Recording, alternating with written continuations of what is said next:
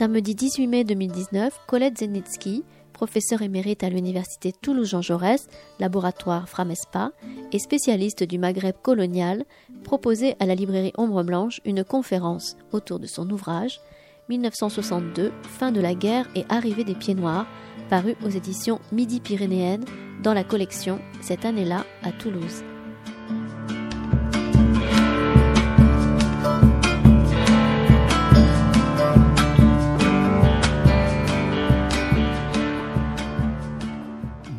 bonjour euh, tout d'abord euh, et merci d'être euh, réussi à arriver jusqu'à Ombre Blanche malgré les, chicanes qui existent en ce moment un peu dans le centre de Toulouse. donc nous allons faire ensemble un débat avec Colette Zeniki dans le cadre d'une série de rencontres qui ont commencé au mois d'octobre dernier pour des ouvrages, des petits ouvrages qui euh, sont édités par euh, les éditions Midi-Pyrénéennes et dont le, titre à la collection est Cette année-là à Toulouse.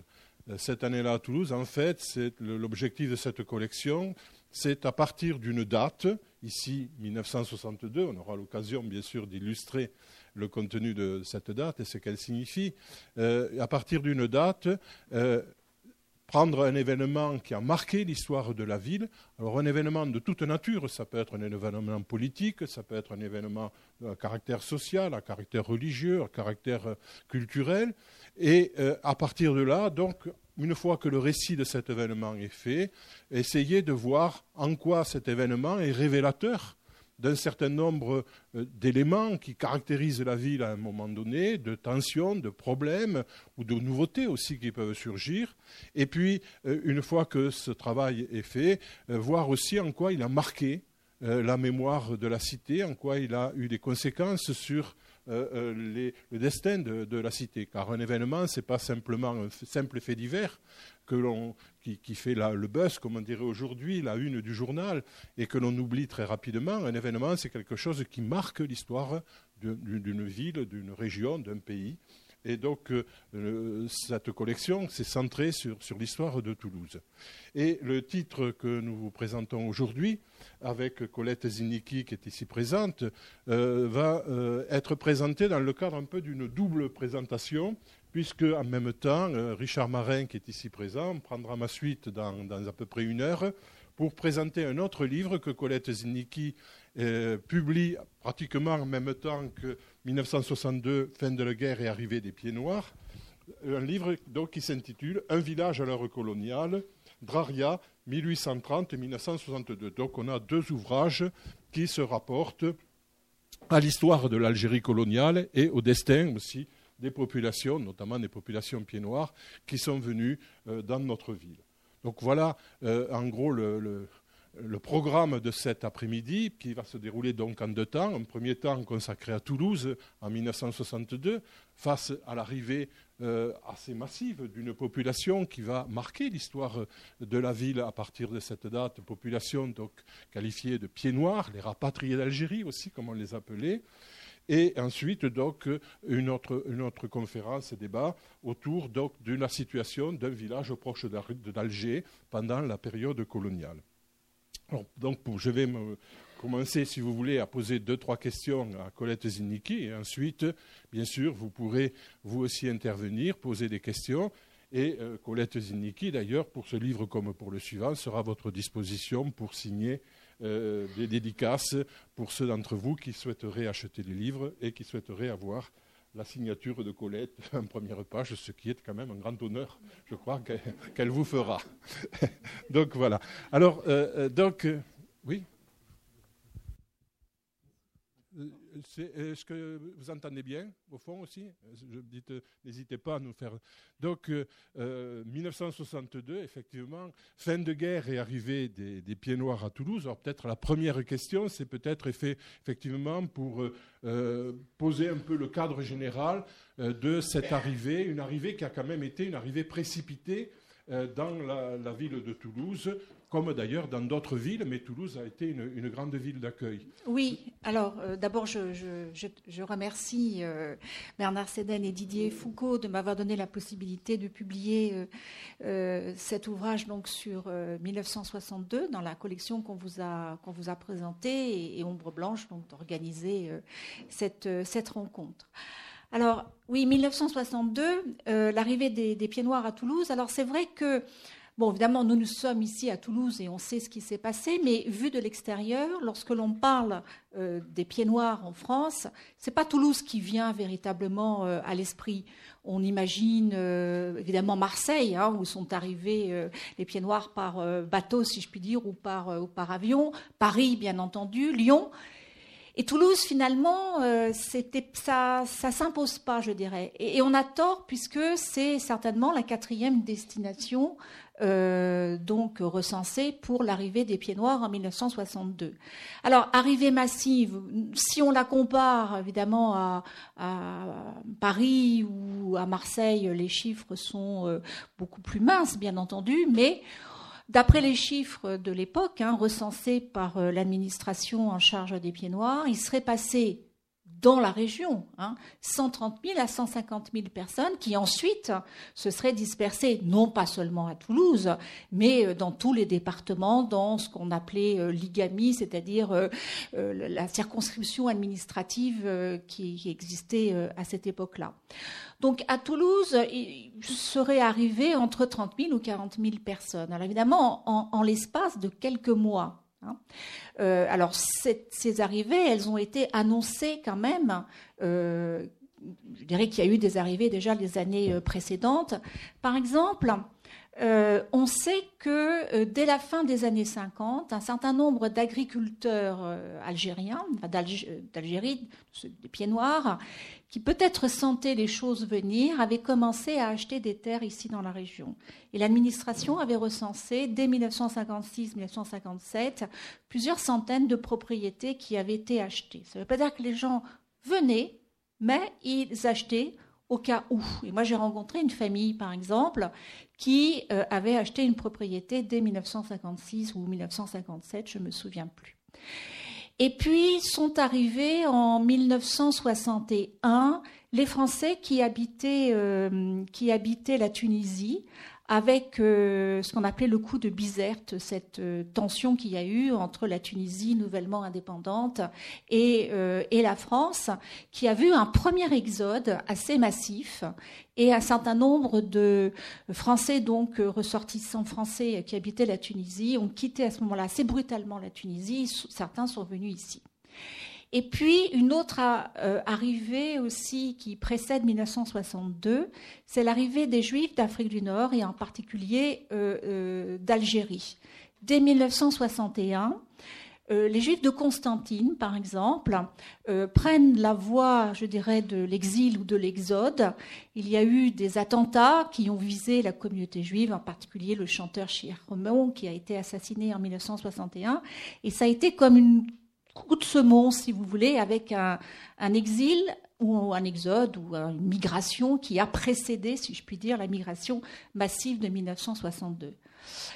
Et puis, évidemment, arrive 1962, euh, donc les accords d'Évian en mars, et puis tout ce qui se passe à Alger et dans les, grandes régions qui euh, vont pousser euh, les Français d'Algérie et, et toute catégorie, toute religion confondue, si je puis dire, et un certain nombre de ceux que l'on a appelés improprement les harkis à prendre la route vers la France. Alors j'ai suivi ici euh, si vous voulez, la, chronologie de ces arrivées à partir de mars 1962, à partir euh, d'abord des archives préfectorales que j'avais étudiées euh, dans les années 1990, au moment où elles se sont ouvertes. Hein, euh, donc la, préfecture, on en reviendra peut-être tout à l'heure, avait mis en place un certain nombre de structures d'accueil et donc de comptabilité. Donc on arrive à suivre à peu près quasiment semaine par semaine le nombre de gens qui arrivent à Toulouse, et puis aussi par la dépêche qui, à partir du mois de mai-juin 1962, compte au moins les avions, les bateaux, etc. Et on voit cette intensification à partir du mois de mai avec euh, juste quelques avions, un ou deux avions qui arrivent en provenance d'Algérie euh, au mois de mai. Et puis après, c'est une véritable noria qui s'instaure entre les deux rives de la Méditerranée. Alors, c'était pas donné que les gens arrivent ici à Toulouse, hein, parce que euh, pourquoi ils sont arrivés à Toulouse? Parce qu'un certain nombre de gens que j'ai interrogés m'ont dit mais on s'est retrouvés à Toulouse, mais on ne l'avait pas vraiment choisi. C'est-à-dire que dans la panique de mai ou de juin 1962, il y a des gens qui ont été dirigés soit d'Oran, euh, soit à Alger, vers des avions qui arrivaient euh, à Blagnac. Blagnac qui a été, euh, à partir du, de mai, non, de juin, est devenu ce qu'on appelait un, aéroport de délestement, c'est-à-dire pour délester Marseille, trop encombré, ou Paris, trop encombré. Donc il y a des gens qui arrivent ou des gens qui arrivent par euh, bateau aussi à partir de Port-Vendre et qui prennent le train et arrivent ici euh, à Toulouse. Donc c'est des milliers de gens qui débarquent dans la ville, à l'aéroport, à Blagnac, à la gare, avec euh, les conditions que vous pouvez imaginer, et dans, dans une migration qui, pour un certain nombre d'entre eux, n'était absolument pas, la destination n'était pas choisie. Ce qui explique aussi que beaucoup de gens qui sont arrivés ici, parmi les 130 000 ou 150 000, sont repartis euh, quelquefois euh, dans les semaines qui suivent pour aller rejoindre qui un travail, qui la famille, euh, voilà. Et du côté, disons, des autorités métropolitaines et notamment mm. locales, est-ce qu'il y a eu une préparation? Est-ce que les choses avaient été anticipées? Non. Comment ça s'est passé concrètement? Non, euh, il faut quand même bien se remettre dans, l'esprit de, l'époque. Hein. Euh, les autorités françaises, euh, De Gaulle et les gens qui l'entouraient, imaginaient bien que les Français allaient revenir d'Algérie. Les chiffres disaient c'était à peu près 250 000 personnes par an. Donc on avait le temps. Pourquoi ils disaient ça? Pour plusieurs raisons. Un, ils avaient en tête le modèle marocain et tunisien. L'indépendance du Maroc et de la Tunisie en 1956 n'a pas donné lieu à des exodes massifs. Les ressortissants français sont partis, je dirais, lentement. Hein. Donc, euh, personne ne pouvait imaginer en 1962, je dirais, euh, cet exode brutal. D'autre part, De Gaulle euh, euh, voulait euh, que les Français restent en Algérie pour, comment dire, défendre d'une certaine manière une sorte de présence française au-delà de, l'indépendance. Ce qui explique qu'il est très mal pris, cet, cet exode brutal dans le livre avec euh, Perfit, il leur euh, Perfit raconte comment De Gaulle est en colère, ces gens qui reviennent, euh, il faut les renvoyer, dit-il, ces fonctionnaires de l'autre côté en septembre, il faut qu'ils y retournent, etc. Ça ça s'est pas passé comme ça. Ce qui fait que on se préparait. le on, c'est l'administration évidemment, hein, c'est pas moi. Hein. l'administration se préparait à un retour, un retour le mot est pas toujours très juste parce qu'il y a des tas de gens qui n'étaient pas, c'était, c'était une arrivée, si je puis dire. Mais on parlait de retour, puisque ce sont des ressortissants français. S'attendait donc à un retour, donc échelonné. Donc il y avait des mesures étatiques qui avaient été mises en place, en particulier la loi euh, sur les rapatriés du, votée le 26 décembre 1961, qui a été votée très tard justement parce qu'on ne voulait pas pousser, en particulier les Français d'Algérie, à avoir un statut particulier qui leur faciliterait d'une certaine manière les choses et, revenir en France. Donc c'est adopté le 26 décembre 61, et donc il y a une sorte de cadre juridique euh, et administratif qui se met en place pour accueillir les gens qui vont arriver en France on espère, tranquillement euh, au, fil, euh, au fil des années. Évidemment, ça ne s'est pas passé euh, comme ça. Ce qui fait que les administrations qui ont été mises en place vont être submergées par l'arrivée des gens dans les quelques semaines du mois de, enfin, du printemps 1962. Donc ici, par exemple, il y avait la délégation des rapatriés qui avait été mise en place, donc pour l'accueil des rapatriés, l'orientation des rapatriés. Il y a une zone d'accueil qui a été mise en place aussi, euh, en particulier qui envoyait euh, des, gens accueillir et orienter les, gens, les rapatriés à, Blagnac ou à, Matabio. Mais tous les services ont été submergés, bien entendu. Et euh, dans les années 90, j'avais fait une enquête sur euh, euh, cette, ces moments-là, et il y avait encore beaucoup d'acteurs qui étaient vivants. J'avais interrogé en particulier les responsables administratifs, Monsieur Destin, qui était le chef de zone, etc. Ils expliquaient donc la l'afflux de personnes et euh, le, comment dire euh, la panique, on peut le dire, enfin peut-être pas la panique, mais en tout cas euh, la presse, enfin bref, oui, ils ont été ils ont été débordés face à une population aussi qu'il faut comprendre. Parce qu'on oublie ça, une population qui était traumatisée, démunie, qui pour certains, sont partis euh, brutalement en abandonnant euh, tout, euh, sans forcément espoir de retour ou pas, je ne sais pas.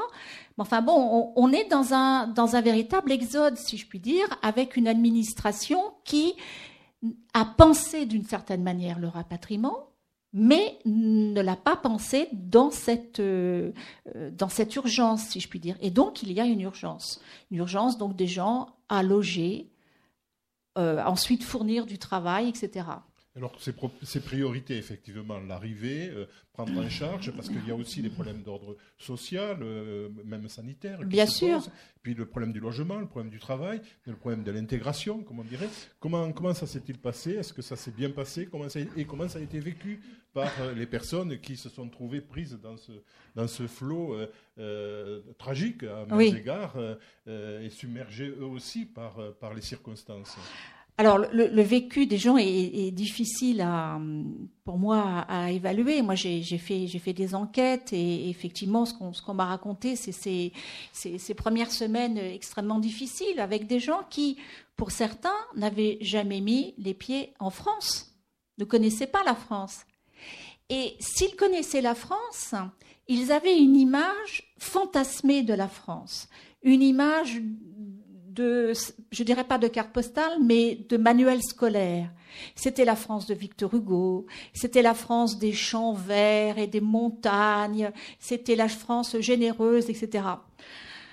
Bon, ils arrivent ici, euh, dans une ville qui n'était pas celle d'aujourd'hui. C'est une ville noire, Toulouse. C'est pas une ville rose. C'est une ville comme la plupart des villes de France de cette époque-là, encrassée.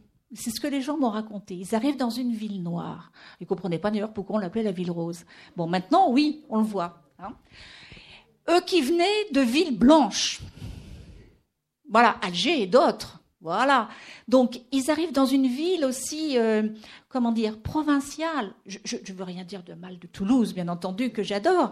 Mais c'est une ville, c'est pas la ville dynamique d'aujourd'hui. Hein. C'est une ville provinciale, c'est une ville. Bon. Alors, la première chose, c'est évidemment arriver à se loger. Euh, alors, Toulouse était pas mal placée pour ça. Alors c'est vrai que les premiers temps ont souvent été difficiles. Donc on a, on a casé, si je puis dire, des familles un peu partout dans les dortoirs des lycées euh, pendant l'été, à la caserne Niel, euh, dans d'autres résidences les familles qui étaient déjà présentes ont accueilli euh, les autres membres de la famille. Pendant des semaines, on s'est serré à 7, 8, 9, 10, 12, etc. le salon plein, etc. Vous pouvez, vous pouvez imaginer. Mais la chance de Toulouse, c'est que ces problèmes de logement, ils ont été assez vite résolus. Parce que sortaient de terre à ce moment-là les quartiers de Bagatelle, au nord aussi de Toulouse, et il y a eu euh, des lois, ou des décrets, je me suis, disons des mesures, qui ont permis euh, d'affecter aux rapatriés un certain pourcentage des logements sociaux. Donc dans les premiers mois, ça a été 30%. Et d'ailleurs, certains Toulousains l'ont mal pris. Parce que, qu'est-ce que c'est ces gens qui arrivent, à qui on donne en priorité des logements sociaux? Il faut bien savoir que ces Bagatelle et autres à cette époque-là, ça n'avait pas du tout la réputation que ça a maintenant. C'était des logements qui sortaient de terre, propres, neufs, beaux. tout le confort moderne, tout ce qu'on peut imaginer. Hein. Ce qui n'était pas le cas d'ailleurs d'une grande partie des logements toulousains. Absolument, mais c'est pour ça. Mais c'est pour ça. Et il y a des gens qui m'ont raconté comment euh, euh, des vieux Toulousains leur ont fait des remarques sur le fait que bah, eux qui arrivaient comme ça, eh ben, ils avaient droit, euh, ils avaient droit à des logements que les Toulousains, que les Toulousains attendaient. Donc, quand on compare à d'autres villes et en particulier à Marseille, il me semble que la question du logement a été assez vite réglée. En tout cas, quand on se place de haut et du point de vue administratif. Pour le vécu des familles, c'est complètement différent, bien entendu. Euh, vivre comme ça, euh, à l'étroit, dans l'incertitude, euh, évidemment que ce sont des moments, ce sont des moments difficiles. Mais je dirais que la question est assez vite résolue. Ça veut dire qu'au bout de deux, trois ans, tout le monde trouve un, un logement. Ceux qui ont payé un lourd tribut à ce moment-là, ce sont les personnes âgées. Parce que ces personnes âgées, euh, elles ont été amenées, si je puis dire, hop, comme ça, dans, la famille.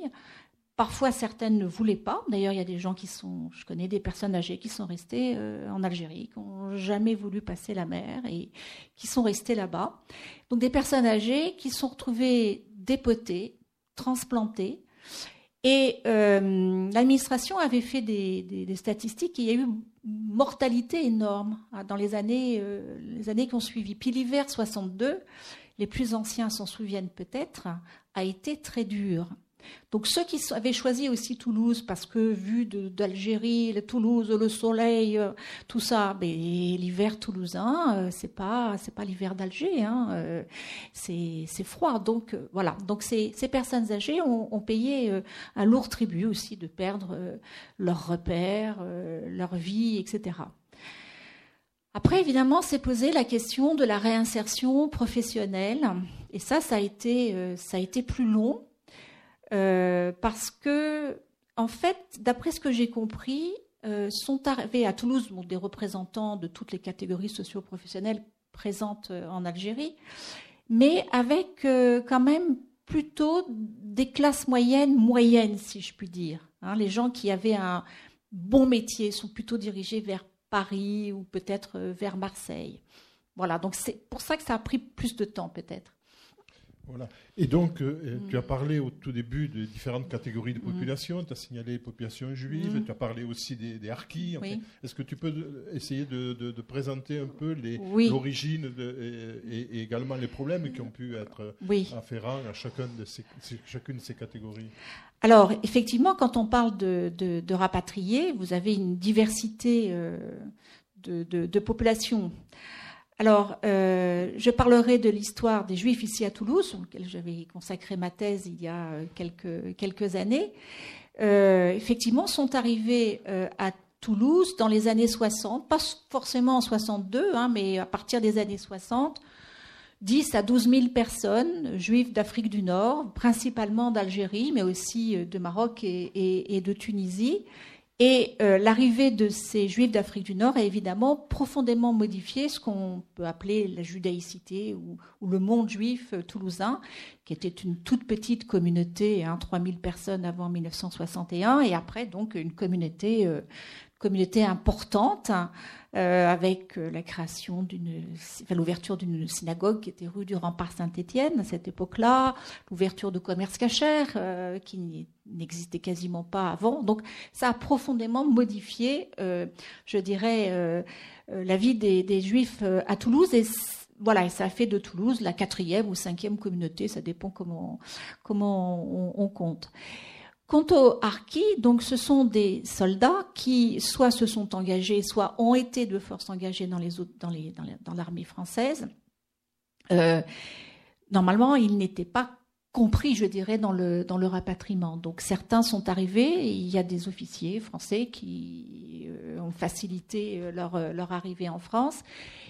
Ils sont passés par Toulouse, mais ils n'y sont pas restés en 1962. On les a envoyés tout de suite euh, dans les forêts, euh, par, exemple du côté de, dans le Tarn, vers Puy-Celle-ci, ou le camp de Bias, euh, c'est en Lot-et-Garonne, je me souviens plus.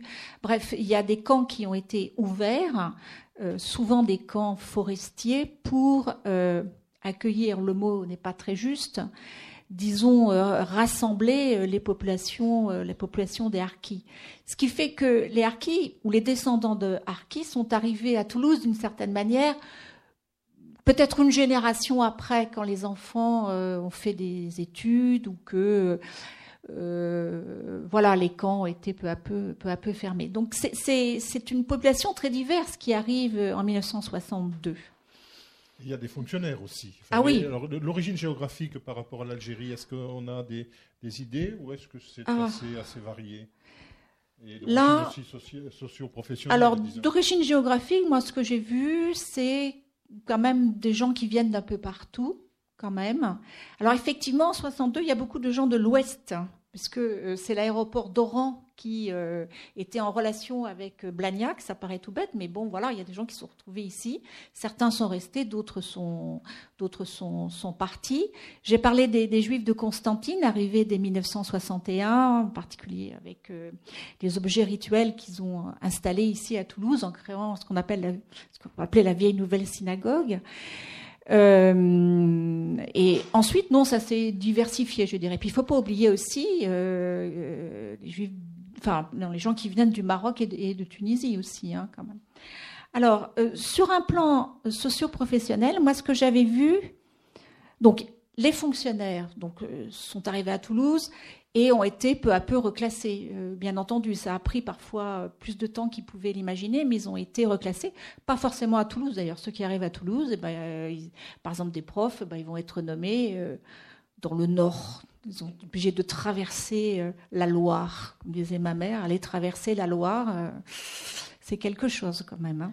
Bon, mais donc ça, ça faisait un autre, un autre départ, si je puis dire. ensuite, il y avait en Algérie euh, toute une flopée de petits artisans, par exemple, en particulier dans la population juive.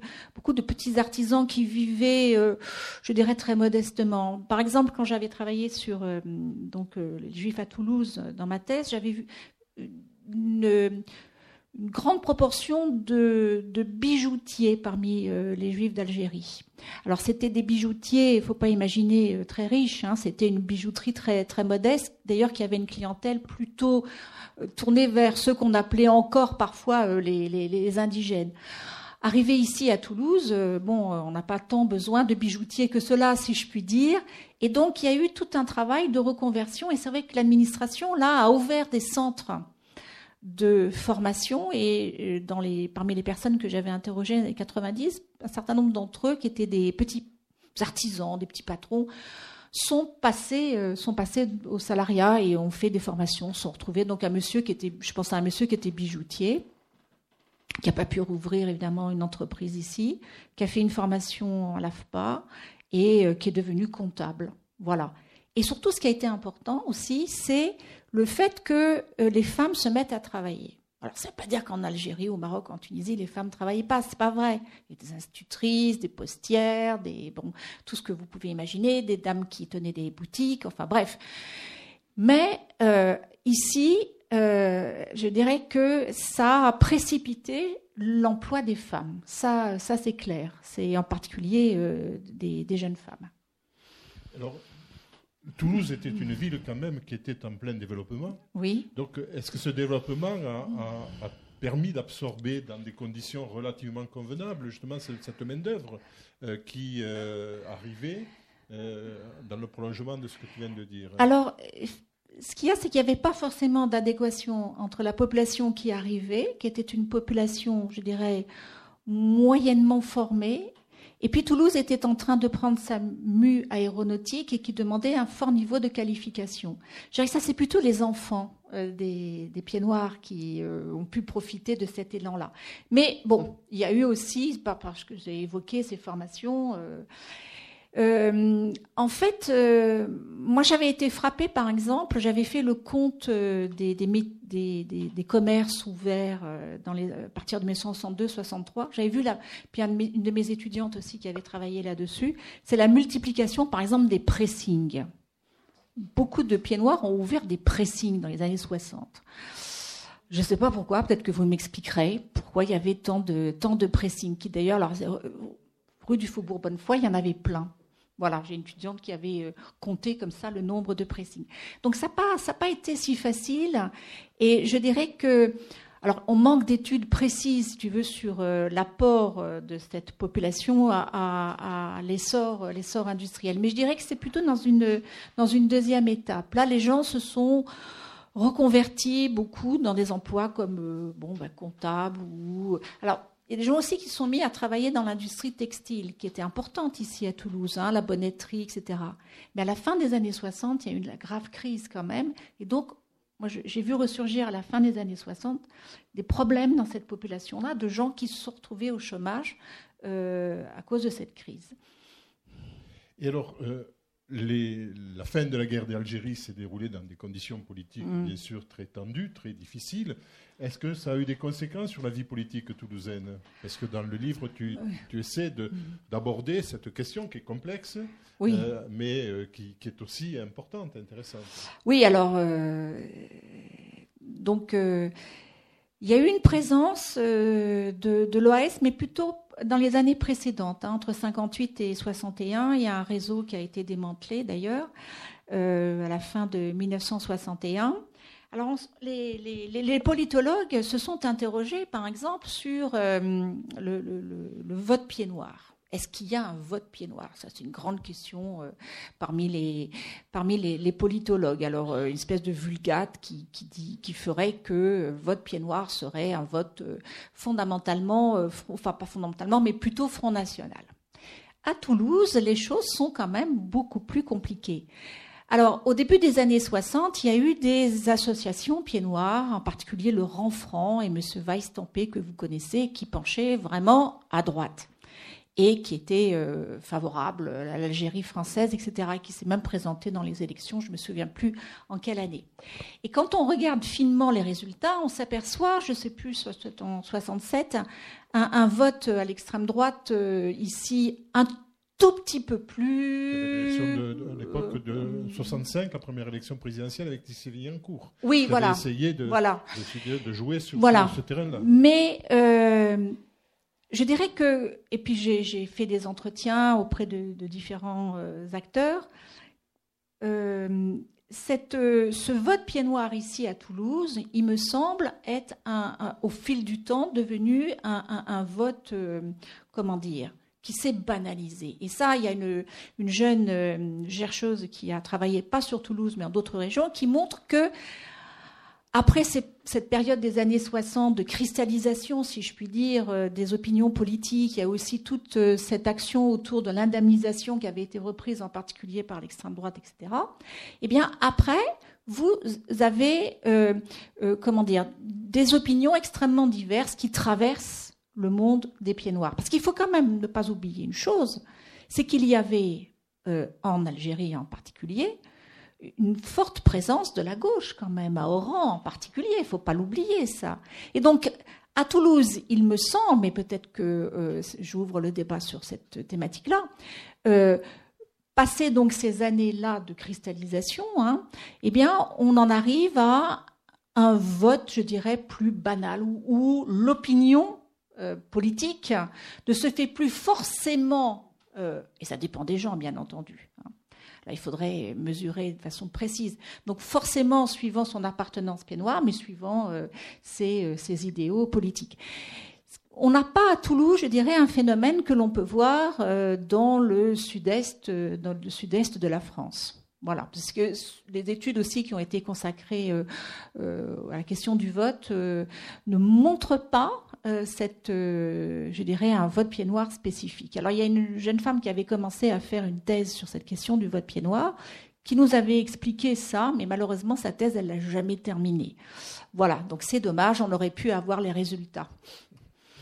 Et donc euh, là maintenant nous sommes à deux, presque trois générations après ces événements de, mm. de la guerre d'Algérie et de la fin de la guerre d'Algérie.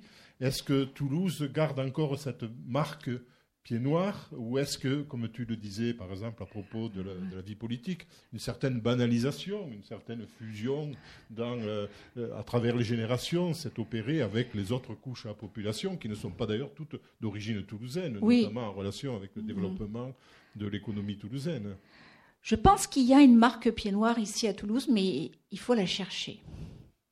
Et par exemple, euh, vous pouvez la, trouver au moment de Pâques quand vous cherchez la mouna. Ah, et c'est pas facile à trouver à Toulouse. C'est pas facile. Il y a quelques années, on pouvait encore en trouver, mais je trouve que la mouna se raréfie. Voilà. Euh, euh, alors la mouna, la mouna, tout le monde n'a pas mangé de mouna, c'est bien dommage, parce que c'est quand même un des meilleurs gâteaux qui existent. Hein. On le peut, on peut le dire sans aussi quand même. Oh, quand même. Donc la mouna, c'est une brioche parfumée à la fleur d'oranger. Traditionnellement, les pieds noirs catholiques allaient manger la mouna le lundi de Pâques. Ils allaient à la campagne euh, faire un pique-nique et manger la mouna. Mais cette tradition s'est répandue euh, au-delà du monde, catholique. Donc ça, c'est un marqueur, si je puis dire, cette mouna. Et quand j'étais, par exemple, euh, prof, euh, qu'on travaillait sur l'immigration, on travaillait sur la question, de la, par exemple, du rapport à la cuisine, je posais la question de la mouna. Je demandais qui est-ce qui connaissait la mouna, et je voyais tout de suite, donc, de manière, quelle était l'origine des parents ou des grands-parents des étudiants. Mais je trouve que c'est une présence discrète. Alors, euh, il y a des associations pieds noirs. Il y a en particulier le Centre algérianiste qui maintient le souvenir de la euh, de, de, de l'Algérie et de, et de l'Algérie française. Ça, c'est ça, c'est clair. Il y a d'autres associations comme l'association des pieds noirs et leurs amis progressistes. Donc, vous avez des associations diverses qui maintiennent qui maintiennent ce, ce souvenir. Euh, mais, mais là, vous me direz aussi, je trouve que par rapport, encore une fois, au sud-est, on sait qu'il y a beaucoup de pieds noirs, ou de descendants de pieds noirs, ou de descendants de descendants de pieds noirs à Toulouse, mais à mon avis, c'est quelque chose de discret. Il faut tendre l'oreille pour les personnes d'un certain âge. Moi, je guette, par exemple, la façon de prononcer un nom, le T, par exemple, les fameux T, une façon de dire, euh, voilà. Mais euh, on n'est pas, enfin, voilà, on est dans une, discrétion, me semble-t-il. Mais écoutez, après cette présentation, on peut vous laisser la parole parce que je pense que vous avez des questions à poser à Colette Ziniki et, et nous avons encore quelques minutes. Je vous passe le micro pour que... Euh, madame, bon, je vous remercie de cet exposé où j'ai appris certaines choses. Vous n'avez quand même pas parlé de ce grand. Le dénominateur commun des rapatriés, c'était un grand ressentiment à l'égard du général. Ah, bah oui. Vous le savez. Hein Alors, ça, c'est qu'il soit de droite, de gauche, originaire des villes, des campagnes, ça, c'était quelque chose de terrible pour eux. Et ça n'a pas quand même cessé, parce que ceux qui avaient 17 ou 18 ans au moment de l'indépendance de l'Algérie, si mes calculs sont bons, ont quand même encore que 74 ans. Donc, euh, j'ai eu l'occasion de, mm. parler avec eux. Au fond, certains vivent un peu sur ce passé. Hein, qu'ils n'ont pas, euh, je parle de cette génération, pas, pas les petits-enfants, euh, mais les, ceux qui ont connu l'Algérie française, on laisse l'impression que le général de Gaulle les a trahis. Voilà, alors ça, vous n'en parlez pas. Ah si, j'en parle ah, dans, le livre, oui, oui. Pas dans l'exposé. Pas dans l'exposé. Mais moi, Mais c'est bien de me, de me le dire. Oui, oui, oui, oui. Vous savez bien, même ce ressentiment n'est pas terminé, d'après moi. Il, subsiste dans les mémoires. Mm. Vous voyez ce que je veux dire? Oui. je le comprends, oui. je, je, comprendrais bien que, bon, ils ont été trompés et ils, ont, ils mourront avec cette idée. Le général de Gaulle nous a trompés. Je vous ai compris. Mais ah, il n'y avait rien de plus ambigu que ça.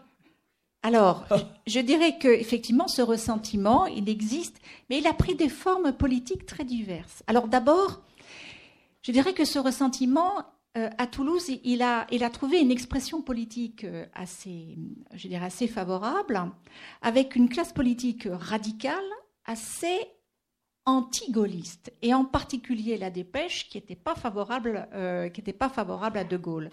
Donc, pour euh, une partie des, comment dire euh, des, rapatriés, en fait, voter pour le centre-gauche anti-gaulliste, c'était une manière aussi d'exprimer leur, euh, leur ressentiment. Alors effectivement, ce ressentiment, il existe et il a pu prendre aussi d'autres formes. Euh, donc ça peut être un vote d'extrême droite, ça peut être aussi un vote, un vote à gauche. Mais ici, par exemple, et quand on regarde la dépêche euh, de Toulouse des années 60, de, euh, la dépêche n'arrête pas de dire ah ah oui ils sont voilà ces rapatriés arrivent c'est dans des conditions lamentables oui mais d'une certaine manière à qui la faute hein, à De Gaulle etc donc il y a je dirais euh, cette espèce de, dilution euh, politique du, du, vote pied noir euh, que j'évoquais tout à l'heure, il a pu être facilité justement par cet antigolisme qui existait ici, qui existait à Toulouse. Est-ce que vous avez pu évaluer le, temps d'intégration des, des, pieds noirs Alors, matériellement et alors psychologiquement, là, c'est plus, mm difficile à dire, mais faut matériellement, combien de temps ils ont pu euh, pleinement s'intégrer aux populations? Je dirais comme, euh, comme l'humoriste, ça dépend. Hein. un certain temps. Non, non, mais évidemment, je, plaisante, mais euh, ce que j'ai vu, moi, j'avais travaillé donc sur la, question de l'insertion des Juifs d'Afrique du Nord, partie, une partie des pieds noirs, hein, qui ressemble, je veux dire, sociologiquement assez à l'ensemble des, des, pieds noirs arrivés dans la ville les jeunes gens, euh, face à d'autres migrations qui arrivent d'autres pays, la migration des pieds noirs a un avantage, c'est que ce sont des Français, des francophones, des gens qui sont bien formés. Même s'ils n'ont que le certificat d'études, dans les années 60, c'est beaucoup. Donc c'est une main-d'œuvre immédiatement employable. Hein, si on prend d'autres flux migratoires, euh, je ne sais pas, les Polonais qui sont arrivés dans les années 20, etc. Bon.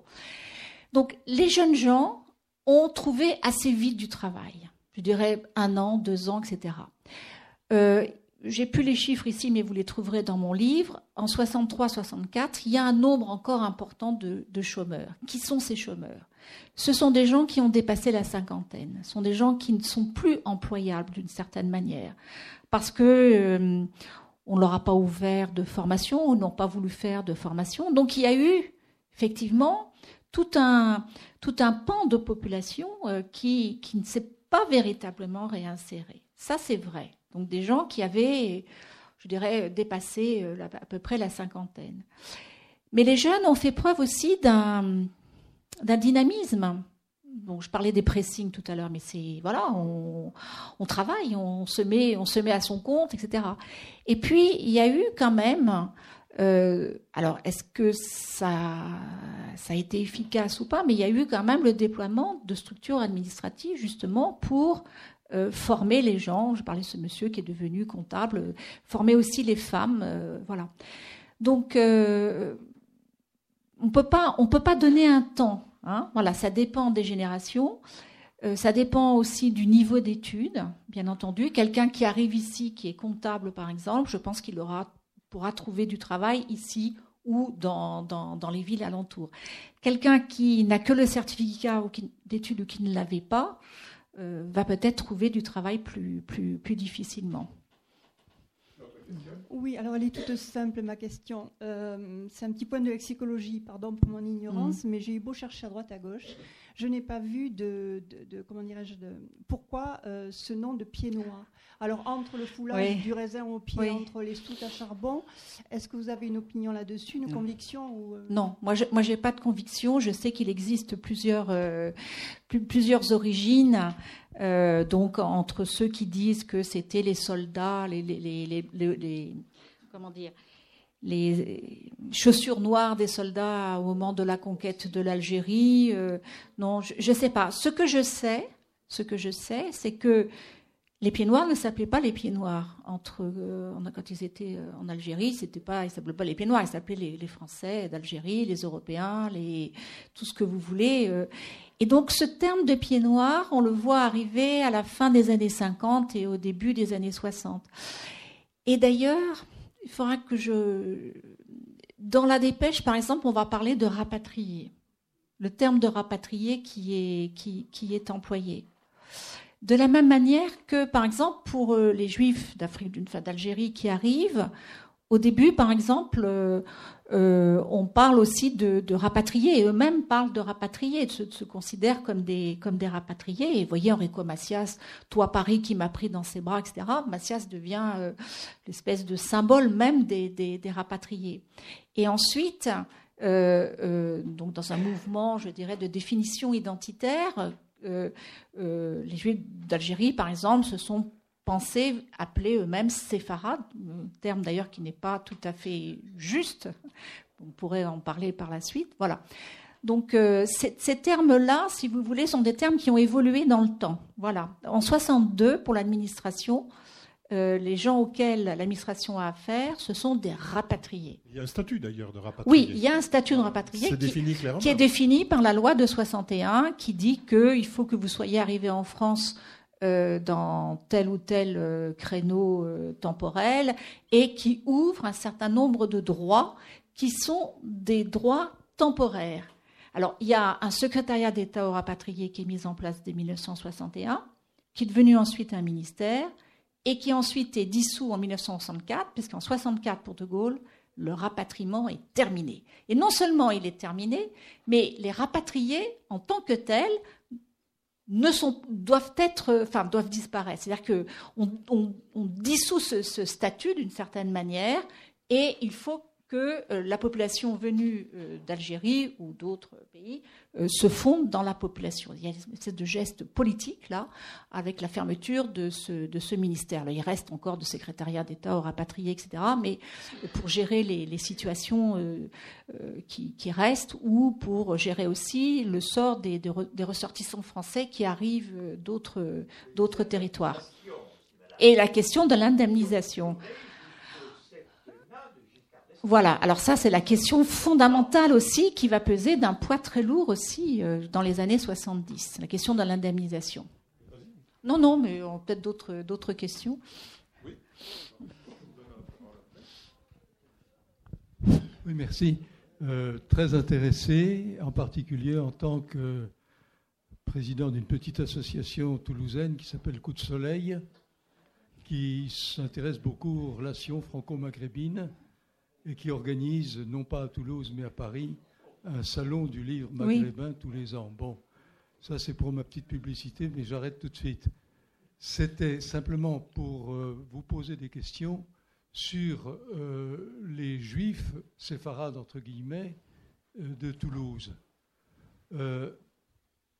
c'est très frappant quand on est citoyen de la commune de Portet-sur-Garonne de voir ce qu'est le cimetière juif de Portet-sur-Garonne un grand cimetière qui contient d'abord des tombes de juifs allemands internés au Récébédou pendant la Deuxième Guerre mondiale, et je dirais morts de maladie et de faim, tout simplement.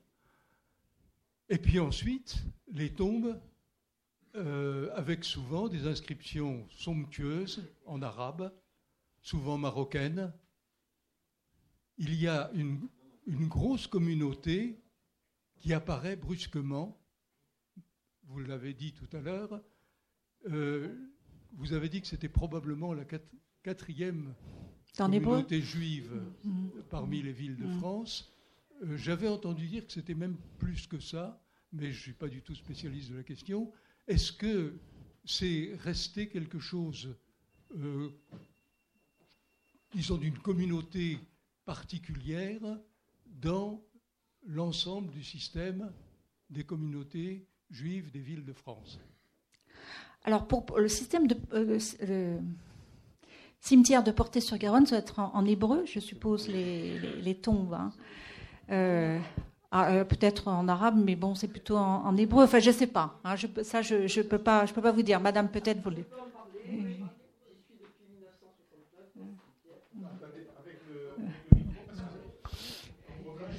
C'est un, cimetière que je fréquente malheureusement depuis fort longtemps. Mm. Euh, je peux vous dire que la dominante euh, sont des tombes euh, où, c'est écrit en hébreu. Je n'en ai jamais vu en arabe, mais je n'oserais pas dire qu'il n'y en a pas. Mais par contre, la grande dominante, c'est de l'hébreu. Alors, vous me parlez de, vous me posez la question de la particularité du monde juif ici à Toulouse. par rapport à, d'autres villes. Euh, moi, j'avais dans l'idée que c'était la quatrième communauté juive après euh, Paris, Marseille, Lyon et Toulouse. Voilà, au quatrième ou cinquième.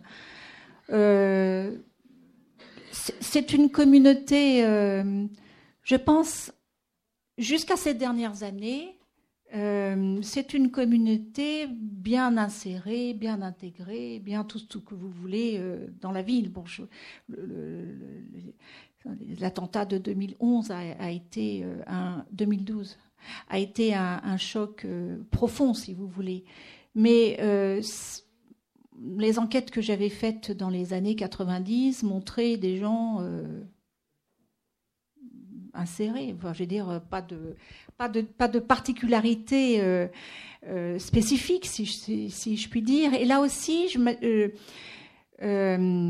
je veux dire, une communauté que j'avais appelée une communauté discrète. C'est-à-dire une communauté qui, tant sur le plan politique ou d'autres manifestations, pratiquait, je dirais, une sorte, pas, pas une retenue, mais voilà une, discrétion, si je puis dire, hein, qui, est restée. Donc il y a un centre communautaire aujourd'hui qui, existe, qui, est vivace. Il y a la, vieille euh, synagogue de la rue euh, Palapra, qui est une très jolie synagogue de la fin du milieu du, du 19e siècle.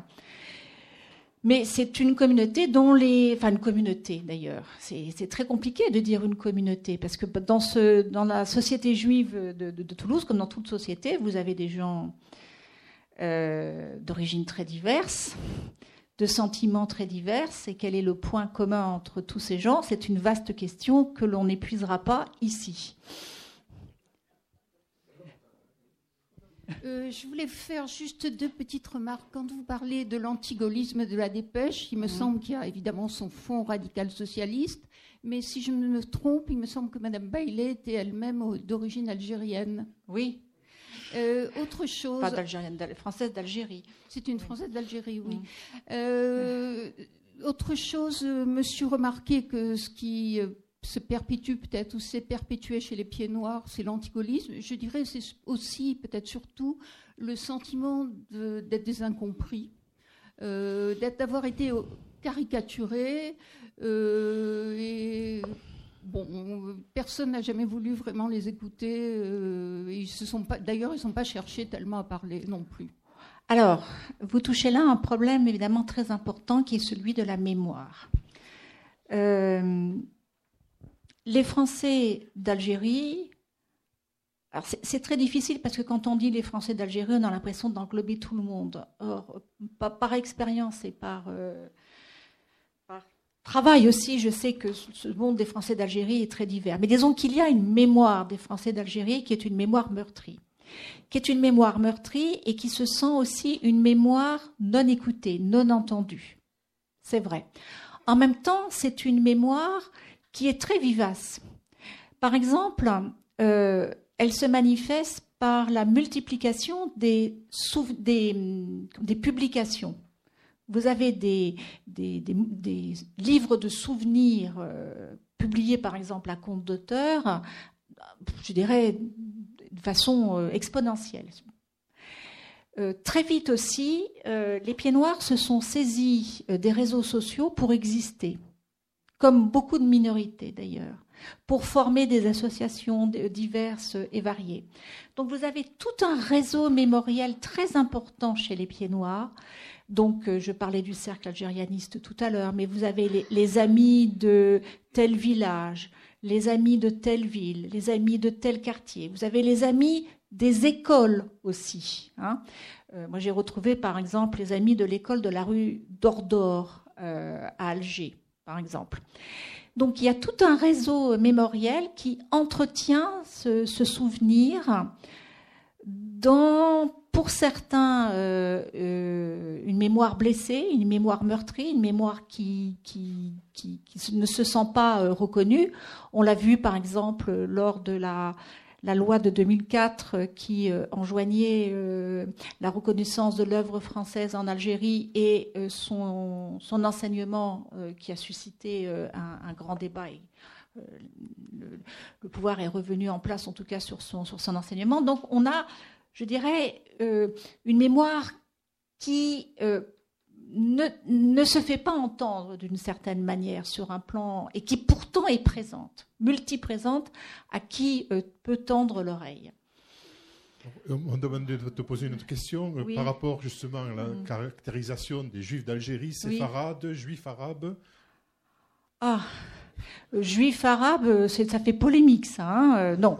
Alors, séfarades. C'est la question qu'on demande ah oui, de te poser. alors Séfarades, si je me trompe, c'est en fait les juifs qui sont originaires d'Espagne, voilà, et qui, euh, à partir de 1492, euh, ont franchi la Méditerranée et sont allés en, euh, en particulier au Maroc, en Algérie et en Tunisie. Mais tous les juifs d'Afrique du Nord ne sont pas séfarades.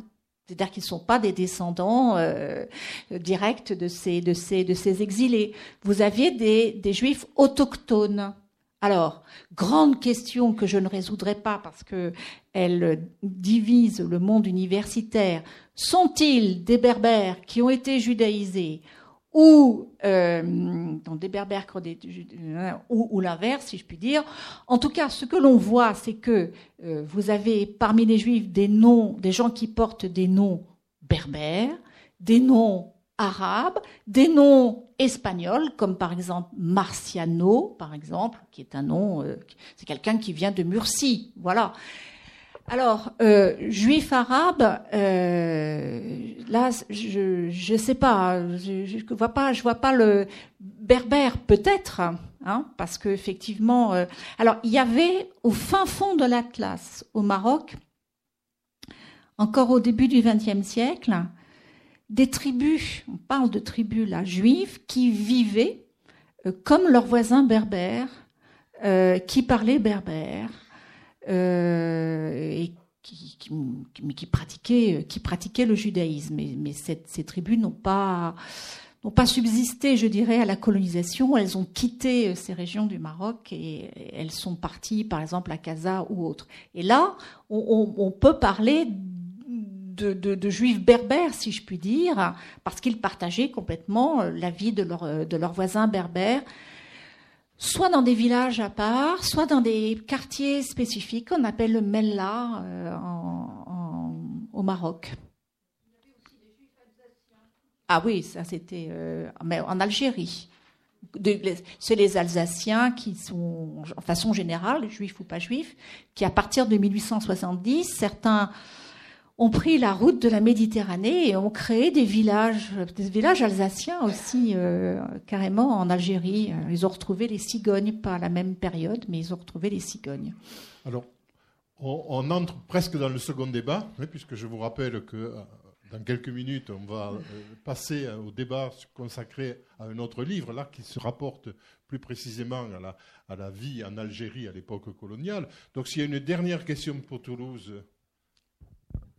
Alors, vous n'avez pas fait, pardon, il me semble, suffisamment euh, référence à l'immense solidarité qui a existé entre les rapatriés d'Algérie. J'ai trouvé, et je trouve que ça perdure toujours, ce sentiment de solidarité. C'est exceptionnel, je trouve. Peut-être que ça existe dans d'autres, euh, avec d'autres euh, personnes qui sont exilées, rapatriées, etc. Mais il y a eu un réseau très important à Toulouse le cimetière juif, j'y suis allée 36 fois aussi. Je veux dire, non, mais ça, ça continue. Il y a toujours euh, le barbecue au mois de septembre à peu près. Enfin, toute une culture et surtout une solidarité. Par exemple, dans le milieu médical, auquel vous n'avez pas fait mhm. allusion, etc. Il y a une entraide entre les rapatriés d'Algérie.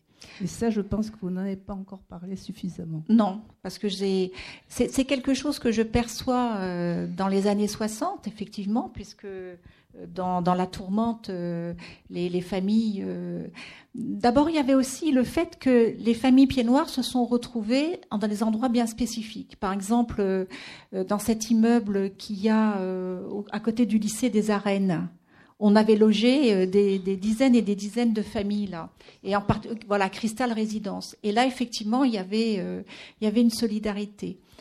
Euh, mais c'est vrai que par la suite, euh, je l'aperçois moins. Mais voilà, vous avez, vous avez certainement raison, euh, tout milieu confondu.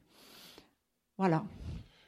Bon, écoutez, alors donc, je vais céder la, parole à mon ami Richard Marin qui va présenter le second livre. Donc, je vous rappelle que Colette Zinnicki présentait donc ce petit livre dans la collection cette année-là à Toulouse, 1962, fin de guerre et arrivée des pieds noirs. Euh, si vous voulez, certains d'entre vous ne souhaitez pas rester au second débat, vous pourrez prendre quelques minutes pour faire signer le livre à, Colette. Autrement, euh, euh, on fera. Autrement, bien évidemment, à la fin du débat, elle sera à votre disposition.